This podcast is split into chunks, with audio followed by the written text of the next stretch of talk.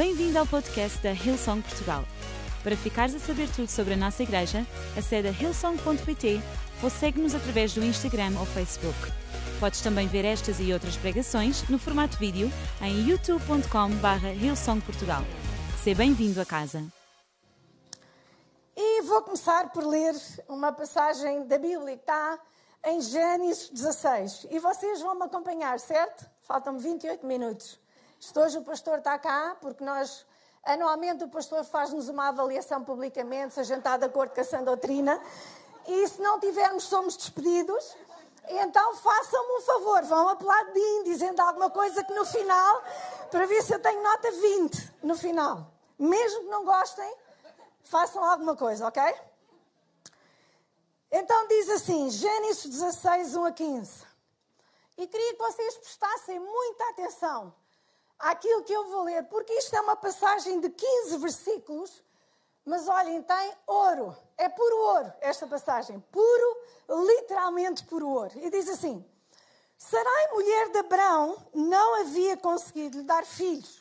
Deus tinha feito, e para aqueles que não conhecem muito bem esta história, Deus tinha feito uma promessa a Abraão e Sara que eles iriam ser pais de uma nação com muitos filhos. E Abraão e Sara veem a idade a passar, cada vez a avançar mais. E à medida que a idade avança, eles veem que nunca mais eles veem o cumprimento da promessa de Deus na vida deles. E então é aqui neste contexto que nós chegamos. Diz assim: Sarai, mulher de Abraão, não havia conseguido lhe dar filhos. Tinha, porém, uma serva egípcia chamada Agar. Sarai disse a Abraão: o Senhor me impediu de ter filhos. Vá e deite-se com a minha serva. Talvez por meio dela eu consiga ter uma família. Abraão aceitou a proposta de Sarai. Então Sarai, mulher de Abraão, tomou Agar, a serva egípcia, e a entregou a Abraão como mulher. Isto aconteceu dez anos depois que Abraão havia se estabelecido na terra de Canaã. Abraão teve relações com Agar e ela engravidou. Quando Agar soube que estava grávida, começou a tratar Sarai, sua esposa, sua senhora, com desprezo. Então Sarai disse a Abraão: Você é o culpado de tudo isto.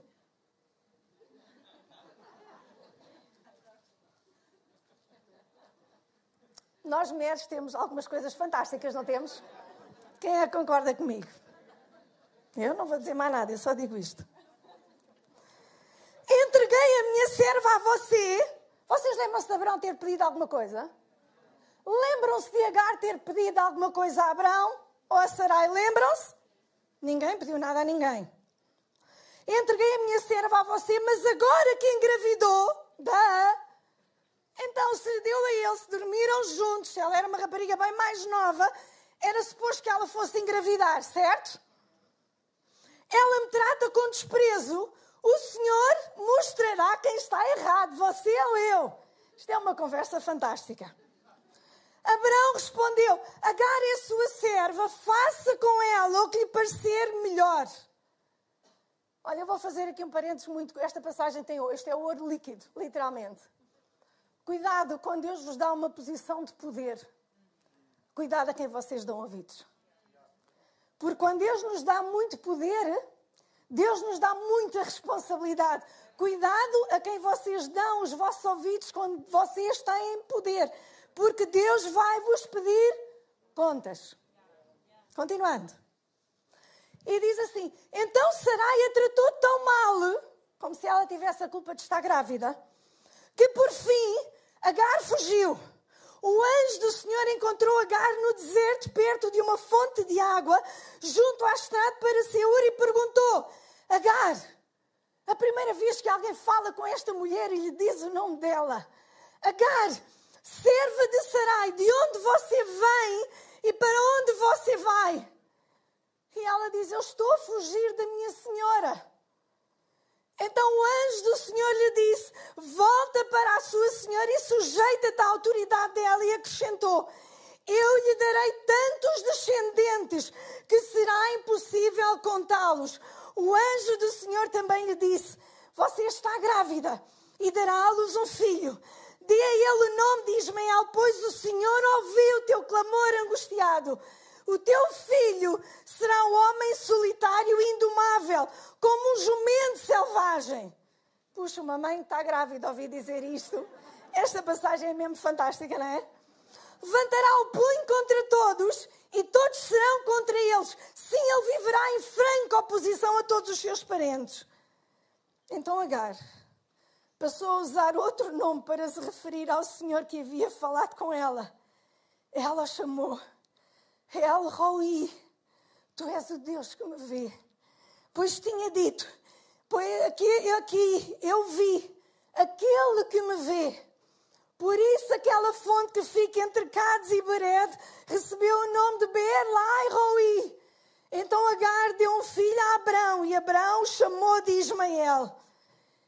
E ela chamou a Deus El Roi, o Deus que me vê. Paizinho, nesta manhã, nós somos tão gratos pelo poder da tua palavra.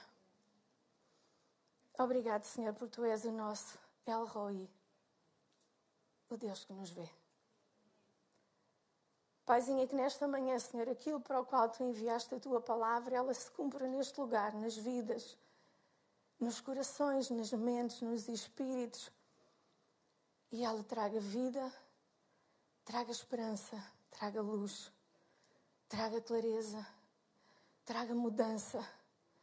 No nome de Jesus, nós oramos. Amém. Sabe uma das primeiras coisas que nós dizemos às crianças quando nós temos filhos pequeninos e andamos com eles, começamos a andar com eles na rua e os nossos filhos começam a ver, começam a falar nós dizemos: não fixes pecado a olhar.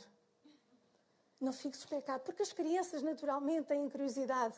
E quando aparece alguém que tem algum problema físico, que tem algum, algum problema mental, as crianças andam na rua e as crianças têm aquela tendência de fixar, certo?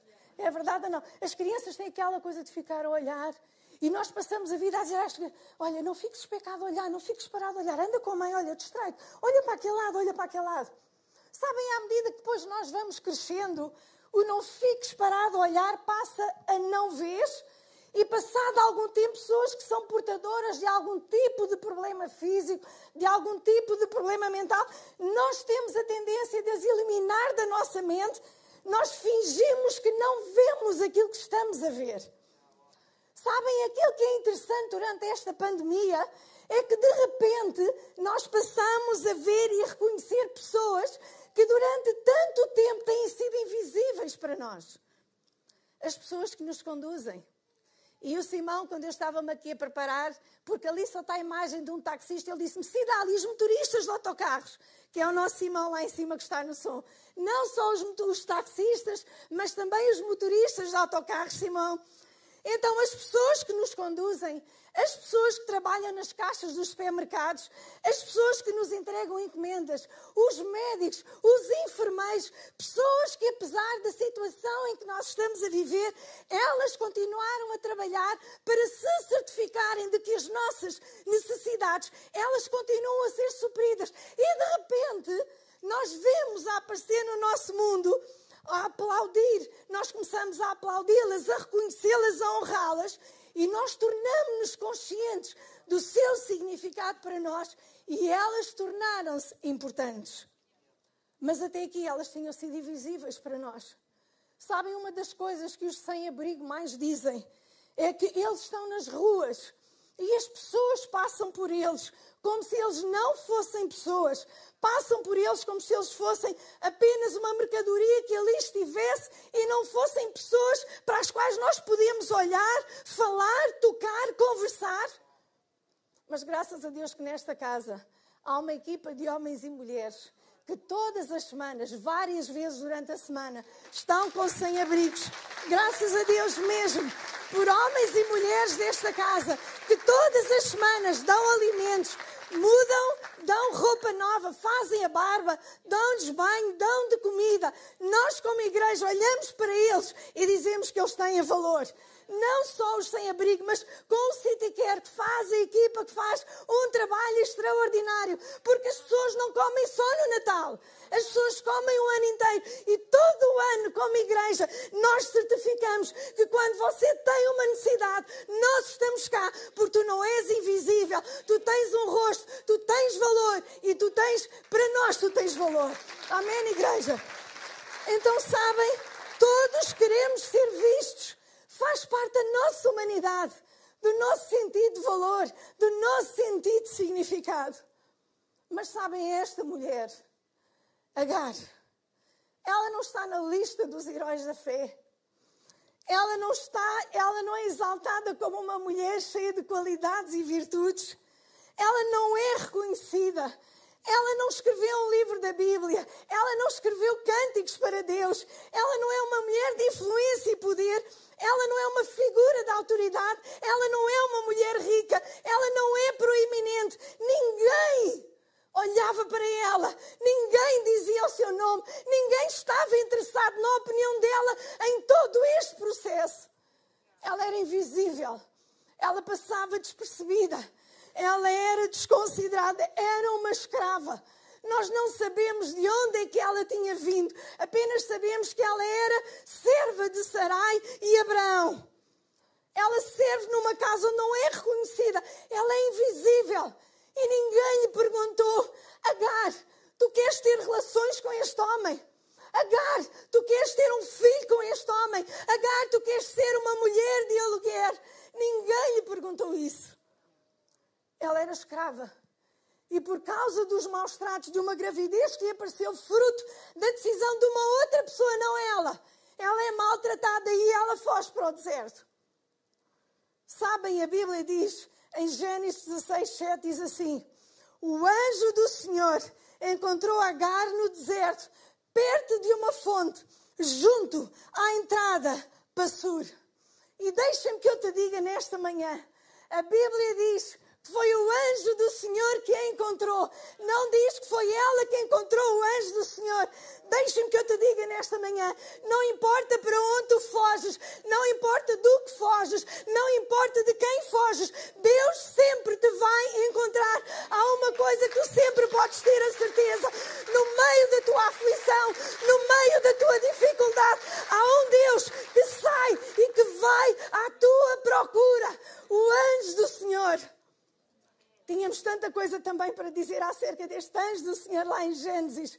O anjo do Senhor, ele foi atrás de uma mulher que para toda a gente era invisível, era desconsiderada, não tinha voz, não tinha opinião, mas ainda assim, o anjo do Senhor, ele chegou junto dela.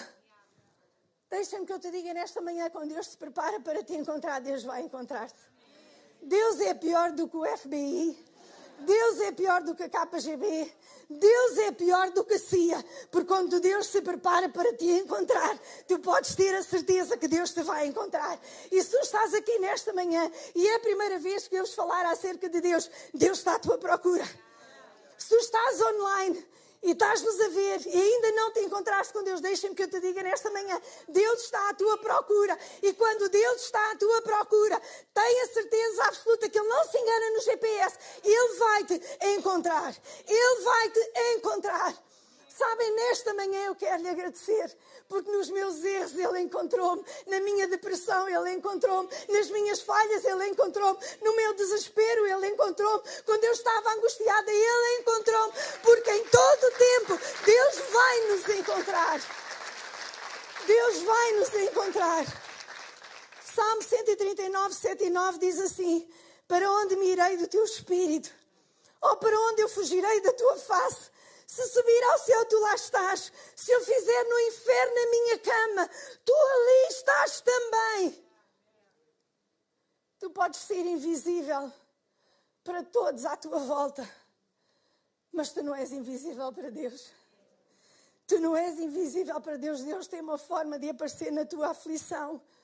Deus sabe como nos encontrar na nossa aflição. Por causa disso, ela fugiu Mas Deus enviou o seu anjo para se encontrar com ela. Deixa-me que eu te diga nesta manhã uma coisa. A tua dor, ela tem uma semente. Escutem bem aquilo que eu vos estou a dizer nesta manhã, isto é tão importante. A tua dor, ela tem uma semente. A tua dor, ela tem um propósito. Aquilo que mais te magoou, aquilo que mais marcas provocou em ti, deixem-me que eu te diga que isso tem o potencial de trazer o futuro a uma outra pessoa. A tua dor, ela tem uma semente. Sabem, muitas vezes nós olhamos para as sementes e as sementes não têm nada de especial. Algumas sementes até são feias, não é? Nós olhamos para algumas sementes e dizemos, ai, coisa tão feia. Mas sabem uma coisa? Uma coisa é o aspecto daquela semente, outra coisa é o resultado final daquela semente. Aquilo que aparece no final em nada tem a ver com aquilo que foi lançado inicialmente à terra. Então deixem-me que eu te diga nesta manhã, a tua dor, ela tem uma semente e és tu que decides qual é o resultado final dessa tua semente. Sabem, em cada semente em cada semente, Deus colocou lá o potencial da ressurreição. O poder da ressurreição existe em cada semente. Então, quando tu lanças a semente à terra, olha, fica na expectativa porque vai nascer alguma coisa com uma cor diferente, um formato diferente, com uma qualidade completamente diferente daquilo que foi lançado à terra, porque Deus, o Criador, colocou em cada semente o poder da ressurreição. Eu acredito no poder da ressurreição. O poder da ressurreição tem o poder de nos levar da morte para a vida, do desespero para a esperança, da doença para a cura. Este é o poder da ressurreição na nossa vida. Então, olha, não duvides do poder da tua semente. Entrega as tuas dores a Deus e vê Deus a transformá-las, porque Ele tem esse poder. Sabem, há um versículo lá em Isaías que diz assim: Nós semeamos, não é o que lá está escrito, diz que Ele nos vai dar óleo de gozo em vez de pranto.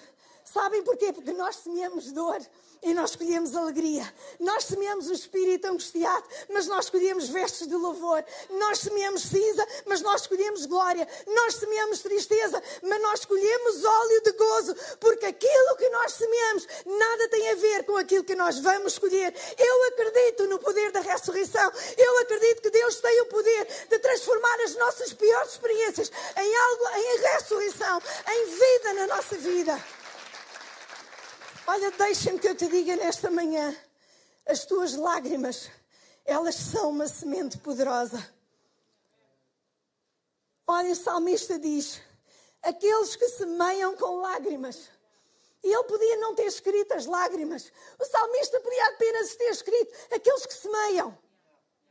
Mas ele diz: aqueles que semeiam com lágrimas, reparem bem, os que semeiam com lágrimas, com cantos de alegria, eles escolherão. Então nós semeamos com lágrimas, mas escolhemos com cânticos de alegria. Vocês estão a perceber? Há uma troca, porque aqui há um poder de ressurreição na nossa semente. Nós semeamos com lágrimas, mas nós escolhemos com cânticos de alegria.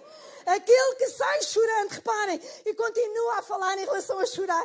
Aquele que sai chorando enquanto lança a semente, voltará com cantos de alegria, trazendo os seus molhos. As tuas lágrimas, as tuas dores, as tuas dores profundas. Há poder na ressurreição. Há poder na ressurreição. Há poder de ressurreição em cada semente semeada com dor. Em cada aflição na tua vida. Há poder de ressurreição. Sabem, na dor de Agar havia grandeza. Na dor de Agar havia propósito. É isto que eu quero que eu, eu oro para que Deus grave isto no vosso coração. Na dor de Agar havia um propósito. Agar, ela não compreendeu. E tantas vezes, quando nós estamos a passar por estas situações difíceis na nossa vida, nós não compreendemos. É verdade. Mas a dor dela tinha um propósito. Na dor dela havia grandeza, porque Deus lá no deserto, o anjo do Senhor lhe tinha dito que ela iria ter um filho, que iria dar o nome de Ismael. E vocês sabem, foi através dos ismaelitas que José foi tirado do poço. Se não fosse os ismaelitas tirarem José do poço. José tinha morrido no poço e o povo de Deus e o povo à face da terra tinham morrido por causa da fome. Sabem, Agar não sabia aquilo que Deus iria fazer. Agar não sabia aquilo que Deus iria fazer com a sua descendência. Mas Deus sabia que na sua dor havia um propósito. Deus sabia que na sua dor havia um propósito. Deus sabia que na sua dor havia um futuro. E a mesma coisa para ti. Sabem aquilo que muitos podem pensar? Que eu destruí. Aquilo que tu podes pensar nesta manhã, isto destruiu-me.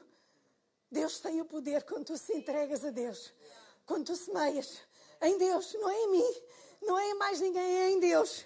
Só Ele, o Criador, tem o poder da ressurreição. Ele tem o poder de dar vida àquilo que tu pensavas que iria trazer morte. Na tua dor há grandeza, na tua dor há propósito, na tua dor há um futuro em Deus. Em Deus há um futuro. Sabem? Alguém disse uma frase que eu gostei tanto: lágrimas são orações líquidas. E o salmista uma vez disse assim: Registra tu mesmo mesmo o meu lamento. Recolhe as minhas lágrimas no teu odre, na tua taça. Acaso não estão anotadas no teu livro? E a mensagem diz assim: Tens visto a minha agitação, recolheste as minhas lágrimas na tua taça, registaste-as no teu livro. Cada lágrima que nós choramos, Deus registra no seu livro. Que Deus fantástico este. Que Deus fantástico este que registra cada lágrima que tu deitas. Deus registra no seu livro. Deus recolhe-as. Porque Deus sabe que há alguma coisa que pode ser semeada. Então as tuas lágrimas, elas são sementes poderosas. Por isso é que a Bíblia diz: o choro pode durar uma noite, mas a alegria ela virá pela manhã. O choro pode durar uma noite, mas a alegria ela virá pela manhã. Não saias da tua dor sem levar a tua semente. Entrega aos pés de Deus. Ele tem o poder para a transformar. Sabem, a terceira coisa que nós tiramos aqui é que nos desertos da nossa vida nós recebemos as promessas de Deus e a revelação de quem Ele é. Sabem, muitas vezes nós, e eu já passei muitos desertos na minha vida, gostaríamos aqui, também não é um drama a minha vida, hein? mas já passei, ah, como todos vocês, todos nós que aqui estamos, pois já passámos desertos na nossa vida. E alguns bem duros. Todos passamos por eles. Se tu não passaste, vais passar. Lamento dizer-te, mas esta é a verdade. Porque Jesus disse: No mundo três aflições. Mas sabem, nos desertos da nossa vida, Deus sempre nos faz promessas. Só porque é um deserto não significa que não há promessas.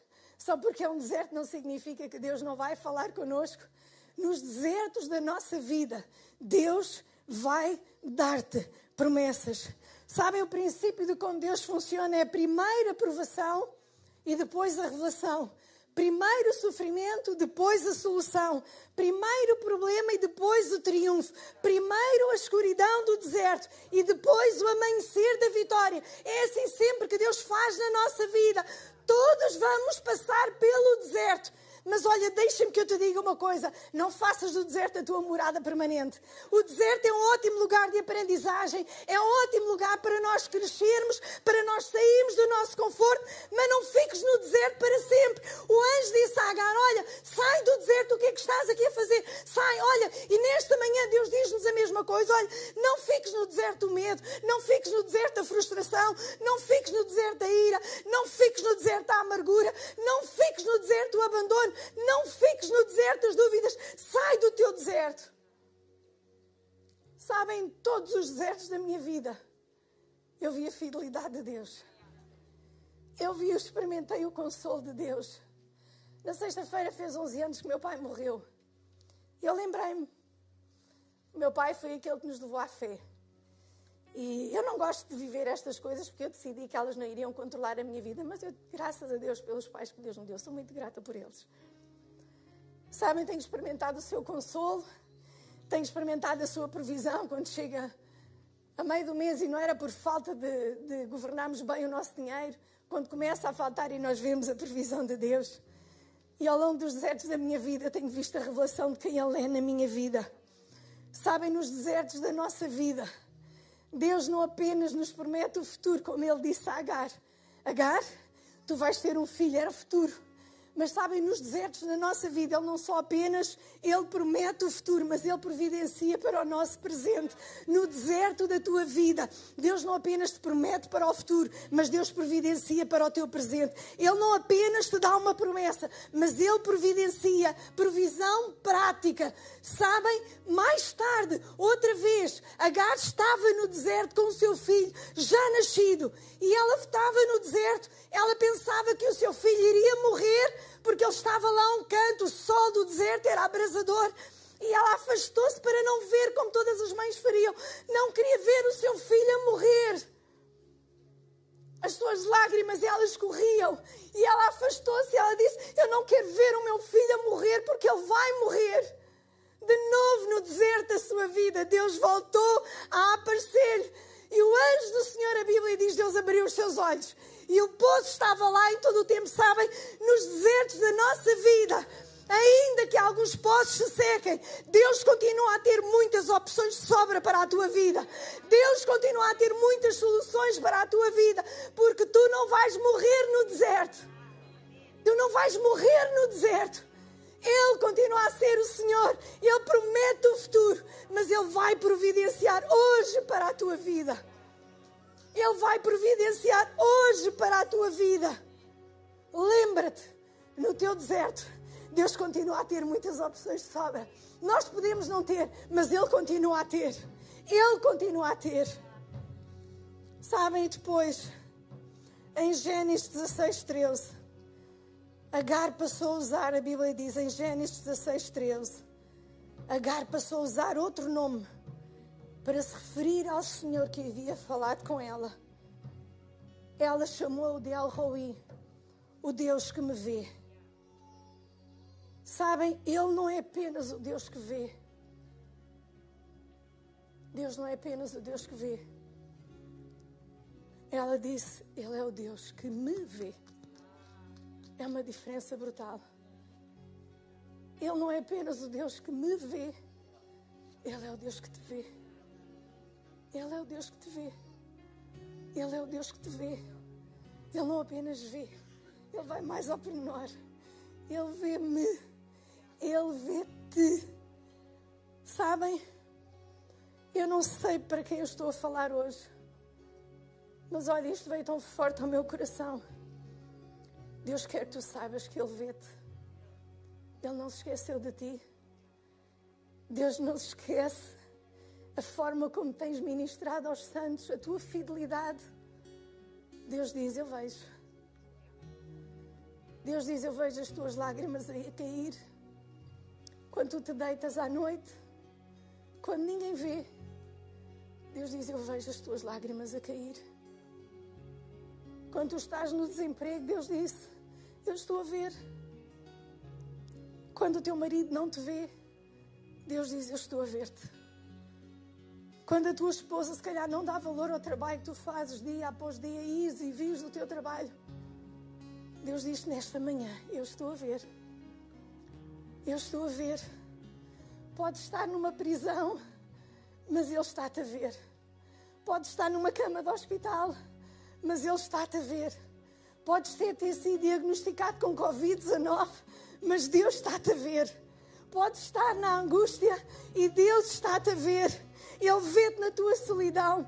Ele vê-te nos teus desafios, Ele vê-te nas tuas dificuldades, Ele vê-te na tua dor, Ele vê-te na tua mágoa, Ele vê-te na tua vergonha, Ele vê-te na tua culpa, Ele vê-te no teu desespero, Ele vê-te e ainda assim Ele continua a ter um propósito para a tua vida. Deus diz: Olha, continua aí, porque eu estou prestes a abrir uma porta, ainda nos tempos difíceis da nossa vida. Ele continua a dizer: Olha, eu vou continuar a preparar uma mesa perante ti na presença dos teus inimigos. Ele vai continuar a ungir a tua cabeça com óleo e o teu cálice, mais cedo ou mais tarde, vai transbordar, porque Ele é o teu bom pastor. E Ele quer que eu te diga nesta manhã: Ele vê-te. E se calhar tantas mulheres e crianças que durante este tempo nós temos fechados em casa com agressores e violadores. Minha querida, deixa-me que eu te diga nesta manhã: Deus vê-te. Isto foi algo que foi, olha, toda a semana pensei nisto. Deus vê-te. Eu não tenho explicações para aquilo que te acontece. Eu não tenho. Mas Deus vê-te. Deus vê-te. Eu não te sei explicar. Mas a única coisa que eu sei é que Deus vê-te. Deus vê-te. E Deus ainda assim, Ele continua a preparar um futuro para ti. Deixa-me que eu te diga nesta manhã: aquilo que te está a acontecer não é bom. Podes sentir suja, podes sentir-te sem valor.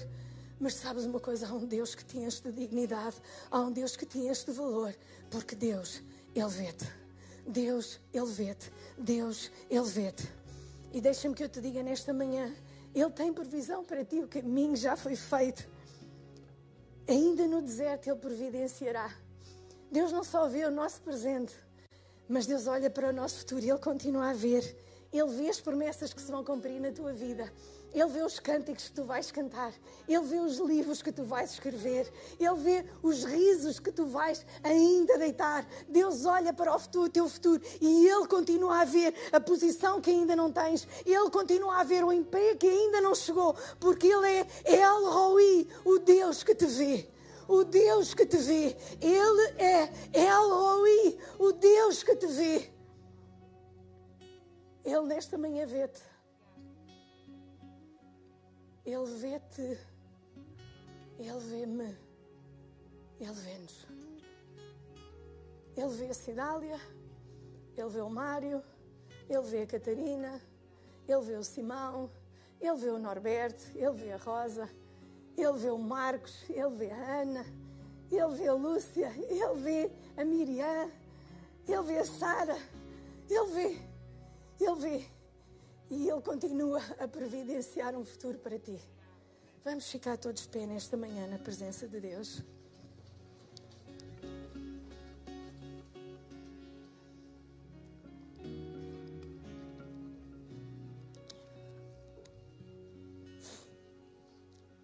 Deus vê-te. Deus vê-te. Olha, isto é um grito, um clamor que há no meu coração. Deus vê-te. Deus vê aquilo que tu estás a passar agora. Ele vê-te. Ele chama-te pelo teu nome quando o anjo foi ter com Agai. Com Agar, a primeira coisa que ele disse foi: Agar. Agar.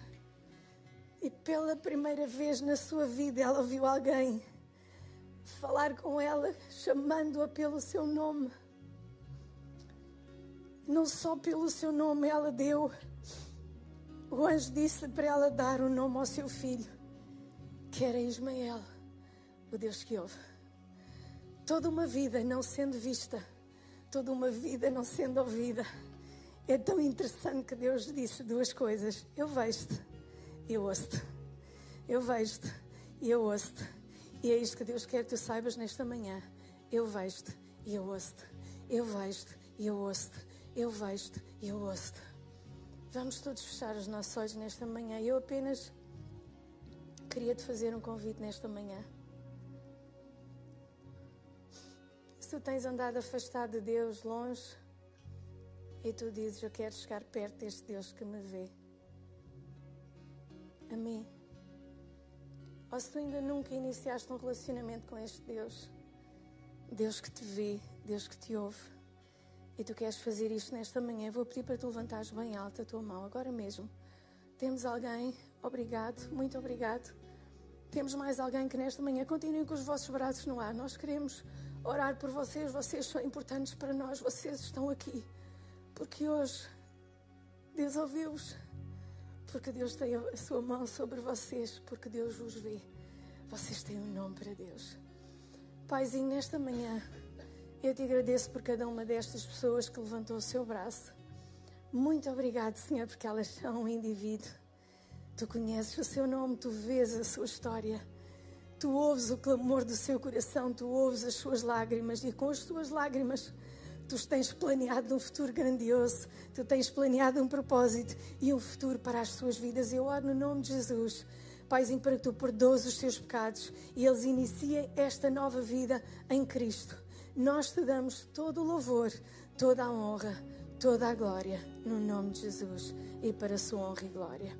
Eu apenas queria dizer às pessoas que receberam Jesus que, por favor, quando acabarmos a nossa reunião, vocês saiam por aquela porta e voltem a entrar porque nós gostaríamos de conhecer o vosso nome. Deus conhece, nós não vos conhecemos ainda, mas queremos vos conhecer.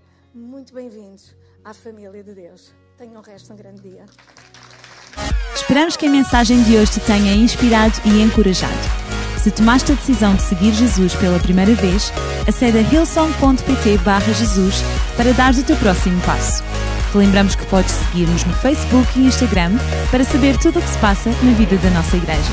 O melhor ainda está por vir.